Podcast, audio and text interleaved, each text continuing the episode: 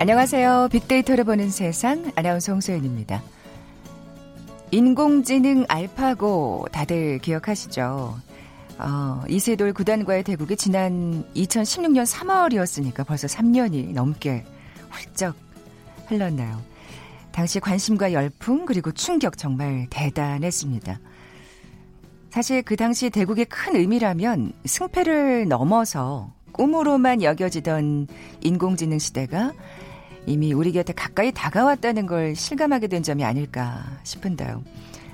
그리고 인공지능 기술에 뭐 사물 인터넷, 클라우드, 빅데이터를 비롯한 정보통신 기술이 빠르게 접목되면서 수년 내 전 산업 분야에 걸쳐 지능정보 혁명이 시작될 것이란 분석이 이어지고 있죠.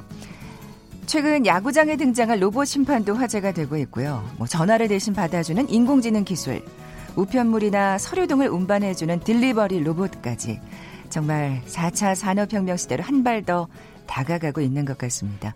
잠시 후 글로벌 트렌드 따라잡기 시간에 이번 주 IT 분야의 핫 이슈와 함께 인공지능 기술 관련 소식 자세히 살펴봅니다. 혹시 지금 방송을 들으시는 청취자분들 중에 X세대 계신가요? 1990년대 신세대가 이제는 40대가 넘었습니다. 최근 다시 이 세대가 주목받고 있다고 하는데 배경은 뭘까요? 빅투더 퓨처 시간에 빅데이터 분석해 봅니다. 먼저 빅퀴즈 풀고 갈까요? 네, 다양한 IT 기술들이 우리 생활 속으로 들어오고 있습니다. 이제 머지않아 운전자가 조작하지 않아도 스스로 달릴 수 있는 이 자동차가 일상이 될 것 같은데요. 이미 SF 영화에서도 자주 볼 수 있었죠. 어, 1980년대 방영된 전격 제트 작전이란 미국 드라마에서는 뭐 주인공이 명령을 내리면 명령대로 행동했고요. 영화 마이너리티 리포트에서는 주인공이 누명을 쓰고 추격자들을 피해서 도망치는 장면에서 자동차가 주인공 대신 스스로 운전하는 모습이 등장하기도 하는데요. 첨단 자동차 기술이 발전하면서 이제 꿈은 현실이 돼가고 있습니다. 최근 자동차 시장에 큰 화두로 떠오른 이것 뭘까요? 보기 드립니다. 1번 삼륜 자동차, 2번 수륙 양용차, 3번 자율주행차, 4번 코끼리 자동차. 오늘 당첨되신 두 분께 커피와 도넛 모바일 쿠폰 드립니다. 정답 아시는 분들 휴대전화 문자 메시지 지역번호 없이 샵 9730, 샵 9730입니다. 짧은 글은 50원, 긴 글은 100원의 정보 이용료가 부과됩니다.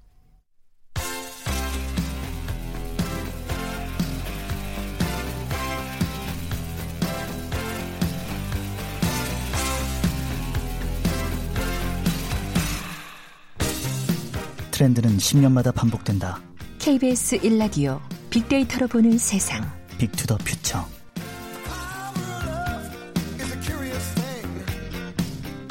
최신 핫 트렌드와 복고 문화를 두루 살펴보는 시간이죠. Big to the Future. 비커뮤니케이션 전민기 팀장 나와 계세요. 안녕하세요. 네, 반갑습니다. 전민기입니다. 아, 참 그래요. 신세대라고 불리던 때가 있었습니다.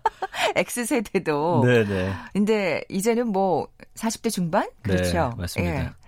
이 세대 존재감이 뭐 다시 한번 얘기가 되고 있다는 게 어떤 건가요? 그러니까 이 X세대가 요즘에 낀 세대라고 하면서 화제가 되고 있어요. 그러니까 양쪽 사이에 끼었다는 그러니까 건데 존재감이 크지 않다는 게 화제가 어, 되고 있다. 맞아요. 왜냐하면 아. 그때만 해도 X 세대 하면은 정말 개성 넘치고 그렇죠. 뭐 신세대를 대표하는 세대였는데 근데 지나고 보니 그럼 이 X 세대들이 지금 뭐 하고 있냐 음. 갑자기 이제 궁금해진 분들이 많았던 거예요.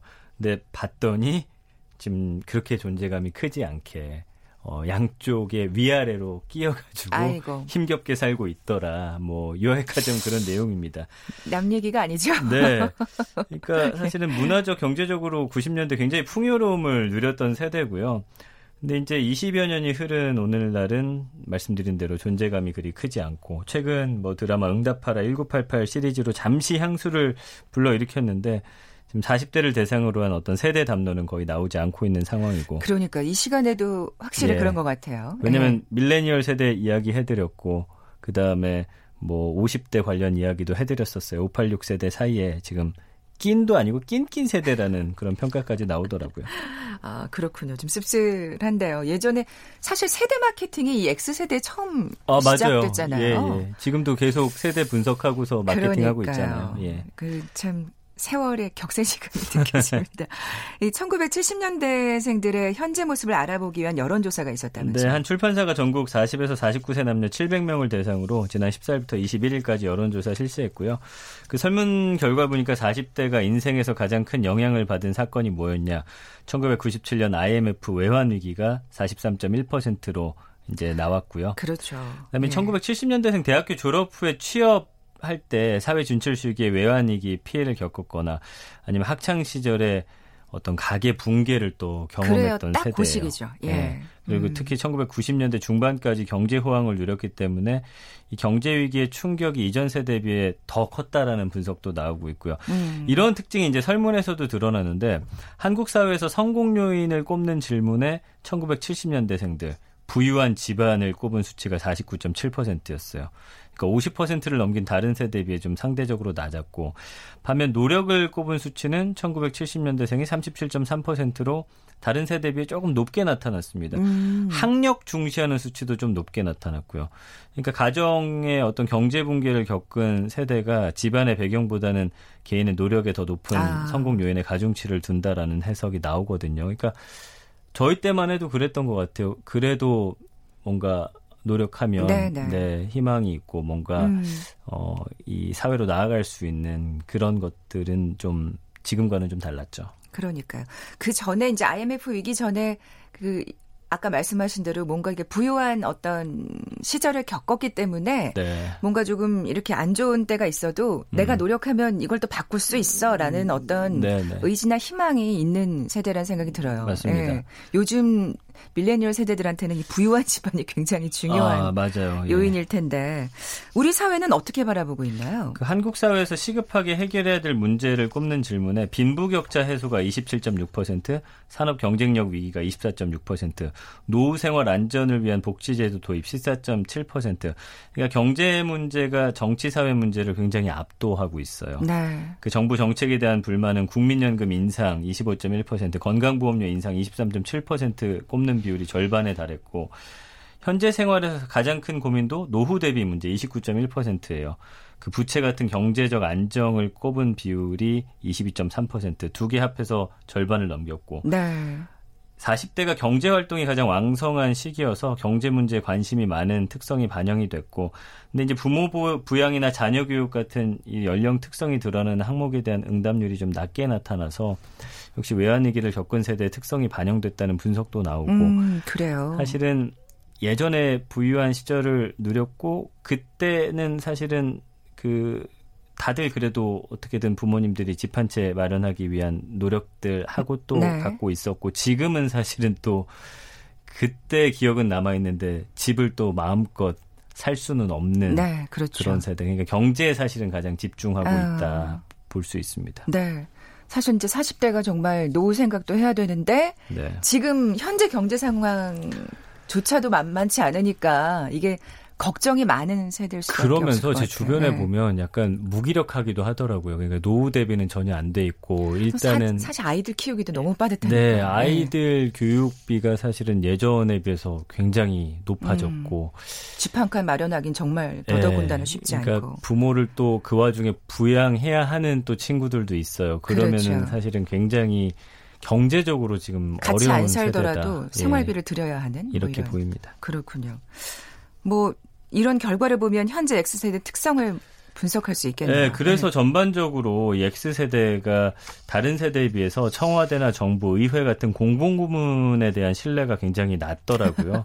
특히 직장 내 아이고. 불공정한 대우 받았을 때 대응 방식에서 어떤 세대적 특성이 드러나는데 X세대 너무 좀 재밌으면서 짠하더라고요. 보면은 더욱 충성, 그냥 참고 지냄, 노조를 통한 고발, 공식적 이의 제기, 이직 시도, 불법 행동. 그러니까 다 양하게 나오네요. 굉장히 모순되지만 가능한 모든 방법을 동원해서 상황에 대응하려는 의지를 보여요. 최근에 그 밀레니얼 세대 같은 경우는 이직하거나 회사 그만두거나 아니면 공정하지 못한 것에 대해서 굉장히 목소리를 음, 좀 내고 있거든요. 공정한 거에 굉장히 예민하잖아요. 그래서 1970년대생의 어떤 생존력을 나타내는 지표다 이게. 아. 어떻게 생각하면 아까 그 낑낀 세대라 그러셨잖아요. 네. 이게 더욱 충성이나 그냥 참고 지냄이 어떻게 보면 이전 세대들한테서 학습된 맞아요. 그러니까 네. 지금 굉장히 혼재하고 있는 그죠? 그렇다고 지금 그만둘 수 있는 나이도 아니에요, 그래요, 사실. 맞아요.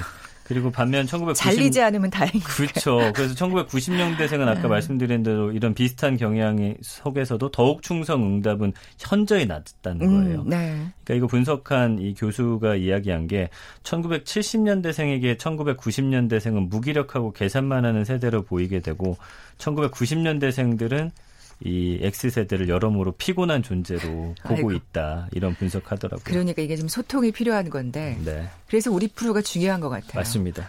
저는 이 프로를 통해서 밀레니얼 세대에 대해서 얼마나 많이 배우고 있는지 그쵸, 몰라요. 많이 전해드렸었죠. 네. 빅데이터 상에서는 또 어떤 반응들이 보나요? X세대에 대해서 지난 1년 동안 12만 8천여 건 정도 언급됐어요. 그러니까 사실 X세대가 그래도 문화를 한때 굉장히 선도했던 세대이기 때문에 그랬었죠. 아직도 이 X세대 패션에 대한 관심이 가장 높고요. 어떻게 보면 그 40대인지 30대인지 잘 구분이 안 가는 맞아요. 여성들, 남성들 참 많잖아요. 그래서 네. X세대 감각에 대해서 굉장히 음. 또 좋게 평가하고 대신 이제 아저씨, 아줌마라는 단어도 높게 나타나요.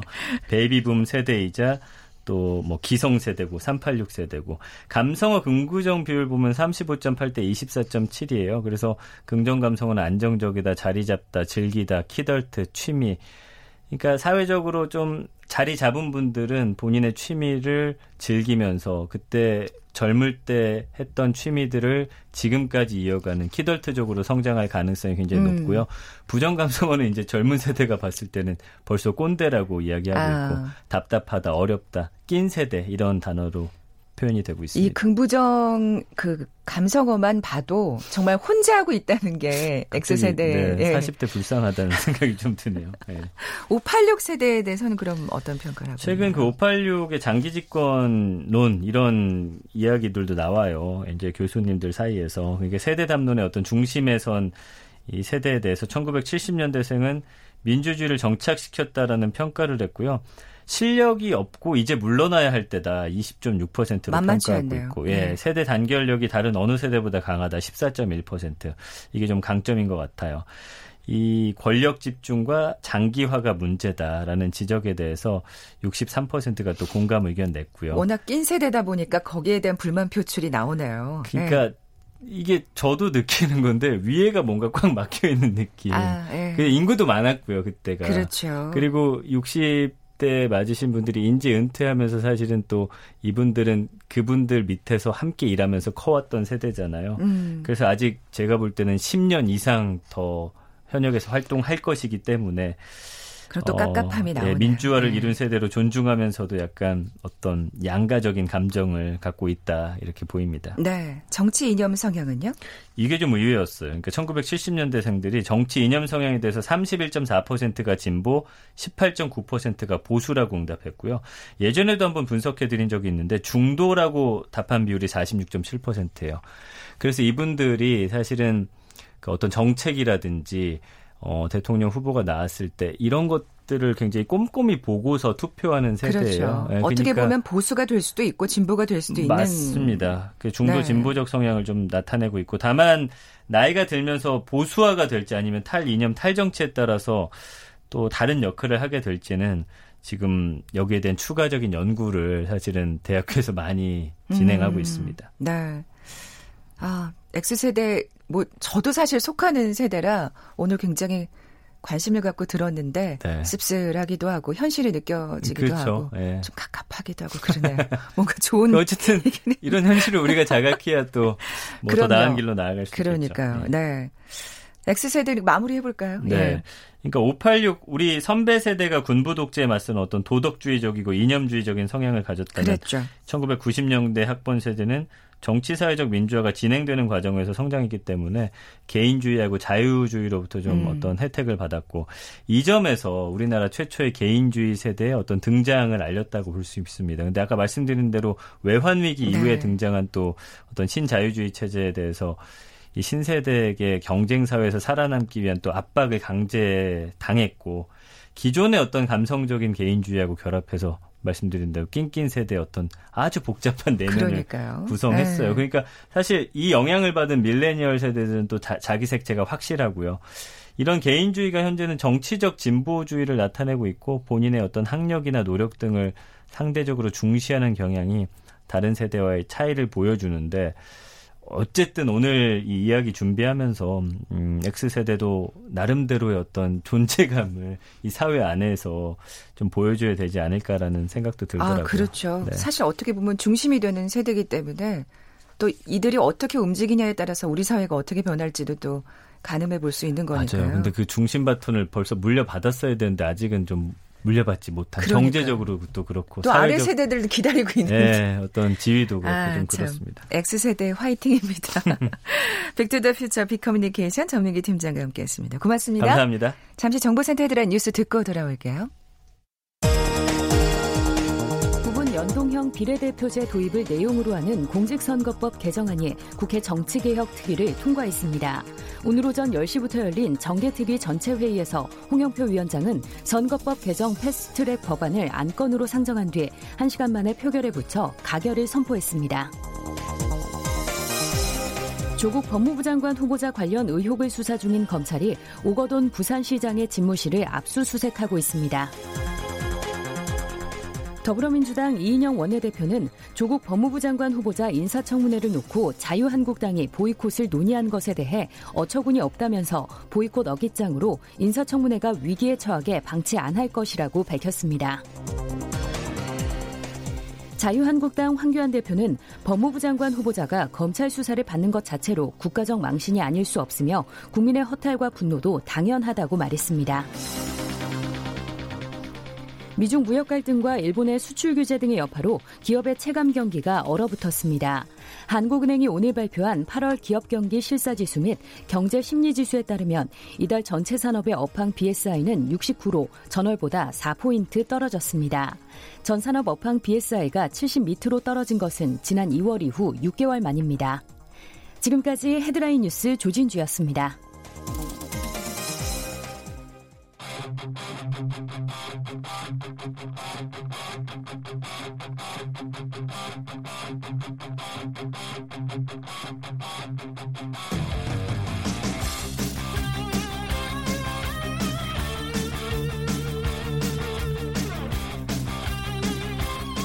궁금했던 분야의 다양한 소식들 재미있고 알기 쉽게 풀어드리는 시간이죠. 글로벌 트렌드 따라잡기. 한국인사이트 연구소 김덕진 부소장 나와 계세요. 안녕하세요. 네, 안녕하세요. 네, 먼저 비퀴즈 내주세요. 네, 오늘 인공지능 관련 소식 전해드릴 건데요. 사람이 굳이 하나 하지 않아도 되는 일들을 이 점점 늘어나고 있습니다. 특히나 운전 분야가 이제 최근에 좀 많이 화제가 되고 있는데요.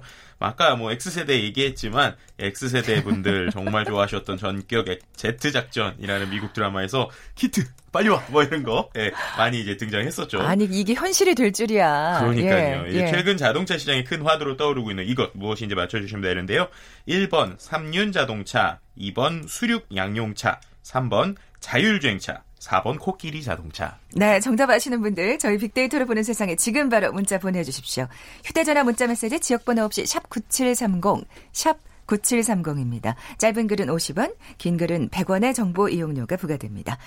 자, 이번 주 화제가 된 IT 분야 이슈부터 살펴볼까요? 네, 먼저 총 세 가지 소식 가져왔는데요. 네이버가 이 전화를 대신 받아주는 인공지능을 공개를 했어요. 아, 그러니까 우리가 지금 앞에서 네. 그 비퀴즈 내준 것과 또 일맥상통하는 네, 그렇죠. 소식이네요. 네, 예. 그거 있고요. 두 번째로는 한국 스타벅스가 해킹 공격을 받아서 일부 고객의 충전급이 없어지는 아이고. 이런 사태가 있었습니다. 네. 그래서 그 관련 얘기. 세 번째는 최근에 이제 현대차가 우리가 이야기했던 것처럼 이 그 모빌리티나 어떤 자율주행 스타트업들에게 상당히 투자를 많이 하고 있는데 한 코드 42라고 하는 스타트업에게 50억의 추가 투자 결정을 해서 관련 얘기를 좀 해보려고 어, 합니다. 이것도 대단하네요. 예. 네. 자, 그럼 첫 번째 소식부터 살펴볼까요? 네, 첫 번째는 말씀드린 것처럼 사람 대신 전화를 받아주는 인공지능 기술이 이제 네이버에서 나온 것인데요. 그러니까 이게 어떤 거냐면 어, 바쁜 소상공인을 돕기 위해서 마련된 거예요. 그러니까 모든 전화를 받아주는 건 아니고 우리가 식당에 보통 예약을 하려고 전화를 하지 않습니까? 네. 그런데 이제 식당이 바쁘면은 특히나 이제 몇 명 직원이 없으신 분들에서 막 점심 시간에 몰려 있으면 전화를 받을 틈이 없잖아요. 진짜 맛집들은 네. 정말 전화 안 받아요. 그렇죠. 근데 그거를 이제 인 공지능이 대신 받아서 대신 예약을 해주는 아. 이런 이제 시스템이 나온 거예요. 그래서 이제 음성 인식, 뭐 자연어 처리, 음성 합성의 이 기술들이 이제 적용이 됐는데 실제로 이제 시뮬레이션을 한 현장에서의 어떤 이제 시나리오를 봤더니 예를 들면 예약하고 싶습니다라고 전화를 하면 이제 인공지능이 언제 오세요? 뭐 몇 분이시 몇 분 오시나요? 뭐 이렇게 해서 음. 7시에 뭐 3명 와요. 이러면 오늘 저녁 7시에 예약 진행해 드리겠습니다라고 이제 자연스럽게 대화를 하고요. 그 다음에 제가 만약에 어, 저 차 몰고 갈 건데요. 얘기하면은 매장에 지상하고 지하에 주차장이 마련돼 있다라고 뭐 대답을 하기도 하고 어. 또는 그것뿐만 아니라 뭐 주차장에 자리가 없으면 어떻게 해요? 뭐 외부에 주차하면 주차비 지원되나요? 뭐 아기용 의자 준비되나요? 이런 질문에도 이제 대답을 하는데 어 여기까지 네, 뭐 예. 목소리나 억양들에서 이제 사람과 좀 차이를 찾아보기 어려운 수준이라고 합니다. 어. 그러니까 이런 부분이 계속 화제가 될 수밖에 없는 게 실제로 우리가 포털에 요즘에 이제 음식이나 맛집 찾을 때 검색하잖아요. 근데 그 검색하면 전화번호가 같이 뜬단 말이에요. 네. 그래서 그 이제 우리가 모바일을 통해서 전화 걸기를 누르면 바로 전화 걸게 연결이 되는데 네. 이게 한 달 평균 7천만 건 수준이래요.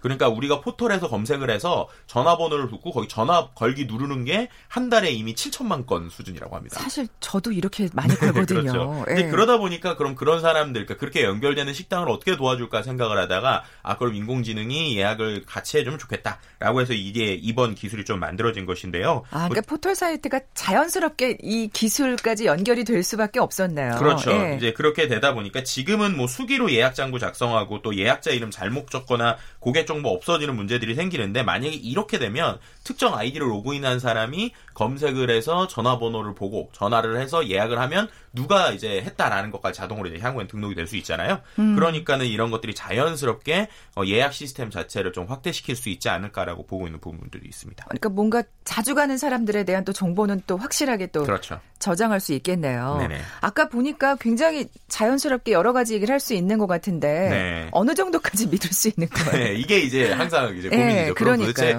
인공지능이 만능이냐? 그런데 그렇지는 않고요. 이제 제가 인공지능과 관련돼서 저희가 특집할 때도 잠깐 얘기 드렸던 것 같은데 인공지능은 이제 특정 영역을 위해서만 학습을 하는 게 기본이잖아요. 그러다 보니까 이거 같은 경우에도 아직까지 모든 질문에 답변을 못 해요. 예를 들면은 그 이제 예약을 위해서는 지금 학습이 돼 있는데 네. 예를 들면 갑자기 생뚱맞게 전화해서 혹시 남자친구 있으세요? 뭐 이런 것들에는 이제 대답을 못 하는 거예요. 그러다 보니까 이럴 때는 이제 AI가 판단을 해서 매장으로 전화를 돌립니다. 그러니까는 아. 이제 매장이 어쨌든 아직까지 직원이 있기는 있어야 되는 거예요. 그러니까 자동으로 하다가 본인이 만약에 본인이 아니죠. 인공지능이 안 되면 네. 그거를 아, 이 질문은 제가 대답을 해줄 수가 없으니 매장에 연결해야 되겠습니다. 해서 매장에 연결되는 이제 상태인데요. 음. 이제 향후에 이것은 당연히 학습을 통해서 다양한 질문들을 더 늘리겠다고 지금 하고 있는 상황이고요. 어쨌든 예약 전화 자체가 패턴이 정해져 있기 때문에 그 도면 이제 좁은 분야부터 집중하면 사장님을 대행하는 수준까지는 되지 않을까라고 지금 예상해보고 어, 있습니다. 네. 뭐 남자친구가 있냐 뭐 이런 질문에는 사실 대답할 필요가 없다는 그렇죠. 생각이. 어, 사람들의 반응은 좋을 것 같은데요. 아, 두세 가지로 나뉘는 것 같아요. 첫 번째는 어쨌든 좋은 서비스고 저, 정말 재밌을 것 같다라고 생각하시는 분들도 있지만 항상 이제 이런 것이 나오면 일자리가 또 사람의 일자리 대체되는 것이 아니냐 아. 이런 얘기들이 좀 같이 나오는 부분이 있고요.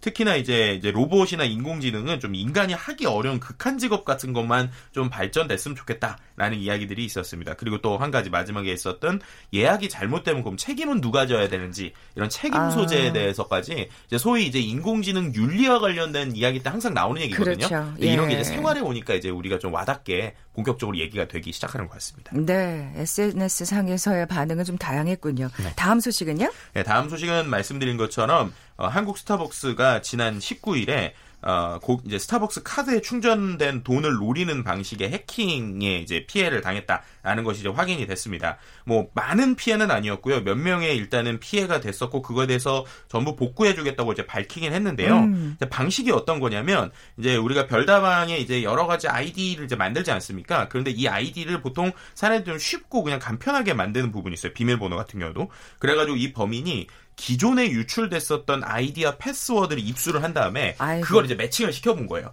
되게 비슷한 경우가 많으니까. 네네. 네. 그러다 보니까는 막 매칭을 시키다가 어떤 사람이 진짜 아이디랑 패스워드가 다 맞는 거죠. 근데 그렇게 들어갔더니 이제 아시겠지만은 요즘에 이런 걸 이제 자동으로 충전하거나 충전해서 드시는 분들이 많잖아요. 그래서 이제 별다방 같은 경우에는 실제로 한 개 아이디에 한 장의 카드에 최대 55만 원까지가 충전이 가능해요. 그리고 아. 그렇게 55만 원까지 충전한 카드를 또 여러 개를 할 수 있단 말이죠. 이제 이러다 보니까는 경우에는 어떤 사람들은 이제 실제로 수십만 원이 빠져나간 이런 사례들이 지금 이번에 나온 것입니다. 네. 그래가지고 이 부분에 대해서 이제 그 이제 커피 회사 측은 확인을 한 뒤에 20일에 이제 아이디 패스워드를 좀 초기화 이제 했었고요. 그 다음에 금전적인 피해를 입은 고객들에게 실피해 금액을 복구하겠다라고 이제 밝히기도 했습니다. 네. 이제 어떻게 보면은 이제 이러한 것들에 대해서 뭐 공지를 알리기도 했고 회원들에게 비밀번호를 변경할 것을 뭐 당부하기도 한 수준이기도 합니다. 네. 그러니까 결국 동일한 아이디와 동일한 비밀번호를 좀 여러 곳에 사용하는 건 지양해야겠다는 또 결론이 나오네요. 그렇죠. 특히나 아이고, 우리가 이제 이 이제 카드 같은 경우에 아 그냥 너무 편하게 쓰다 보니까 이제 반대로 생각하면 이게 은행이나 돈과 똑같은 거잖아요. 네. 그러다 보니까 이 부분에 대해서는 뭐 조사도 분명히 정확한 조사가 필요하겠고 그렇겠죠. 우리 역시도 좀 보안 의식을 조금 더 높여야 됩니다. 실제로 이제 2015년에 미국에서는 이게 이제 자동 충전 기능이 있기도 해요. 그런데 이 자동 충전 기능이 해킹이 당한 사례도 있었어요. 미국에서는. 그래서 미국 별다방에서는 7분 만에 100달러 이상을 이제 해킹을 당하는 이러한 아. 모습들까지 보여주게 했는데요. 위험하네요. 네, 결국에는 우리가 편리한 만큼 음. 보안 그러니까 그것도 우리가 역시 좀 잘 관리를 해야 되고 또 이 부분에 대해서도 정확한 피해액들 역시도 향후에라도 정확하게 좀 분석이 돼야 된다라고 보여지는 그렇죠. 부분이 다시는 있습니다. 이런 일이 일어나서는 안 될 테니까요. 네, 맞습니다. 마지막 소식으로 넘어가 볼까요? 네, 마지막 소식 같은 경우에는 이제 현대차가 말씀드린 것처럼 한 스타트업에 어, 진, 예, 50억을 투자하기로 결정을 했는데 이 스타트업에 이제 지난 4월에도 20억을 투자했어요. 그러니까 올해만 70억을 이제 투자를 한 것이죠. 아 뭔가 네. 뭐가 보이는 모양인데요. 네. 이 스타트업 회사에. 그러니까 코드 42라고 예. 하는 회사인데요. 이 회사가 이제 네이버 출신에 있었던 뭐 대표들이 나와가지고 만든 회사예요. 근데 이 회사가 이제 소위 말해서 모빌리티 서비스. 그러니까는 이제 이제 자동차 회사의 요즘에 최근에 고민은 과거엔 자동차만 만들었는데 요즘에는 뭐 자율주행차 또는 뭐 여러 가지 자동차 뭐 공유차 뭐 이런 것들이 많아지잖아요. 그리고 또 뭐 전기차 이런 것들이 많아지 그런 것을 과연 우리가 어떻게 대응할 수 있을까에 대한 고민이 많은 상황이에요. 근데 그런 것들을 본인 회사에서 계속 해보려고 했는데 생각보다는 본인 회사에서는 잘하는 것들이 제조기 때문에 제조를 하고 아. 나머지 인프라를 차라리 이런 스타트업이나 잘하는 데 투자하자 이런 방식으로 좀 변화가 있는 것 같습니다. 그럼 어떻게 보면 또 바람직한 방향이라고 볼 수도 있을 것 같네요. 네, 그렇습니다. 네. 이제 최근에 이제 실제로 이 현 이제 그 자동차뿐만 아니라 최근에 뭐 삼성전자나 LG 디스플레이가 같이 뭔가를 하기도 하고요. 통신사랑 모는 것도 이제 브랜드 협업을 하기도 하는데 그만큼 이제 경계라는 것이 무너지고 음. 새로운 서비스에 대해서 많은 데들이 손을 잡았다가 또 떨어지기도 하는. 그래서 frenemy라는 말이 있거든요. 그러니까 네. friend와 enemy가 합쳐진 말인데 어떨 땐 친구고 어떨 땐 적인 이런 이제 소위 말하는 경쟁 업체가 될 수도 있는 거죠. 그렇죠. 그러니까. 그러니까 어떨 때 보면 적과의 동친과 같은 이런 프레너미 현상들이 앞으로도 기업에서 계속 일어날 것 같고 이런 것을 보여주는 하나의 좀 시그널이 아닐까라고 해석해 볼 수 있을 것 같습니다. 네. 사실 뭐 이렇게 해서 그 기술이 어 발전될 수만 있다면 사실 그렇죠. 고객으로서는 굉장히 반길만한 음. 입장이잖아요. 그렇죠. 이제 예. 고객으로서는 네. 반길만하지만 반대로 기업 입장에서는 그럴 수는 이제 머리가 아픈 거예요. 왜냐하면은 프레넘 때문에 네 그런 것도 있고 또 플랫 플랫폼 관점, 플랫폼 관점에서 보면 결국에 이렇게 되면은 특정 한두 개 회사가 통으로 뭔가를 차지할 확률이 높아지는 거예요. 아, 그러니까 아, 항상, 지금은 항상 이 얘기는 나오는 것 그렇죠. 같아요. 그러니까 지금은 제조만 하고 있는데 네네. 네. 향후에 이렇게 해서 스타트업과 뭔가 협업을 하면 향후에는 예를 들어서 현대차에서 뭔가 택시를 할 수도 있는 거고 아니면 그 안에서 뭐 음. 뭐 여러 가지를 같이 할 수 있게 되거나 임대 사업이나 이런 것까지 할 수가 있게 되거든요. 아, 그럼 또 복잡한 이면은 또 생각을 못 네, 했네요. 이제 그렇게 네. 되게 되면은 이제 그 회사는 강하지만 나머지 또 회사들은 죽을 수가 있기 때문에 음. 결국에는 이제는 경 계가 무너져 있는 이 정말 글로벌 전쟁터와 같은 기업들 간의 싸움에서 과연 어떻게 우리가 살아남을 것인지가 더 고민이 필요한 게 기업들의 입장이고요. 네. 소비자는 갈수록 이제 그렇게 되면 하나의 아이디로 모든 걸 쓸 수 있게 되니까 좀 더 편해지는 뭐 이런 좀 아이러니가 있게 되죠. 네. 그렇긴 합니다만 뭐 고객 입장에서 반갑긴 합니다만 그래도 사실 그렇게 모든 공룡 기업처럼 커가는 그런 네. 걸 바라보는 건 사실 뭐 어쨌든 우리도 일해야 되는 입장으로서는 네, 좀 네, 네, 그렇죠. 걱정이 될 수밖에 없죠. 예. 지금까지 글로벌 트렌드 따라잡기 한국 인사이트 연구소 김덕진 부소장과 함께했습니다. 고맙습니다. 네, 감사합니다. 커피와 도넛 모바일 쿠폰 받으실 두 분입니다. 3번 자율주행차 맞춰주신 두 분이에요. 9560님, 우리 아이들 어제 읽어준 책에 나왔어요. 아이들 관심이 크더라고요. 곧 다가올 시대에는 우리 아이들이 타고 다니겠죠. 이렇게 문자 주셨고요. 5425님, 저희 같은 시각장애인들에겐 큰 꿈이죠. 하시면서 문자 주셨습니다. 두 분께 선물 보내드리면서 물러갑니다. 저는 내일 11시 10분에 다시 오겠습니다. 고맙습니다.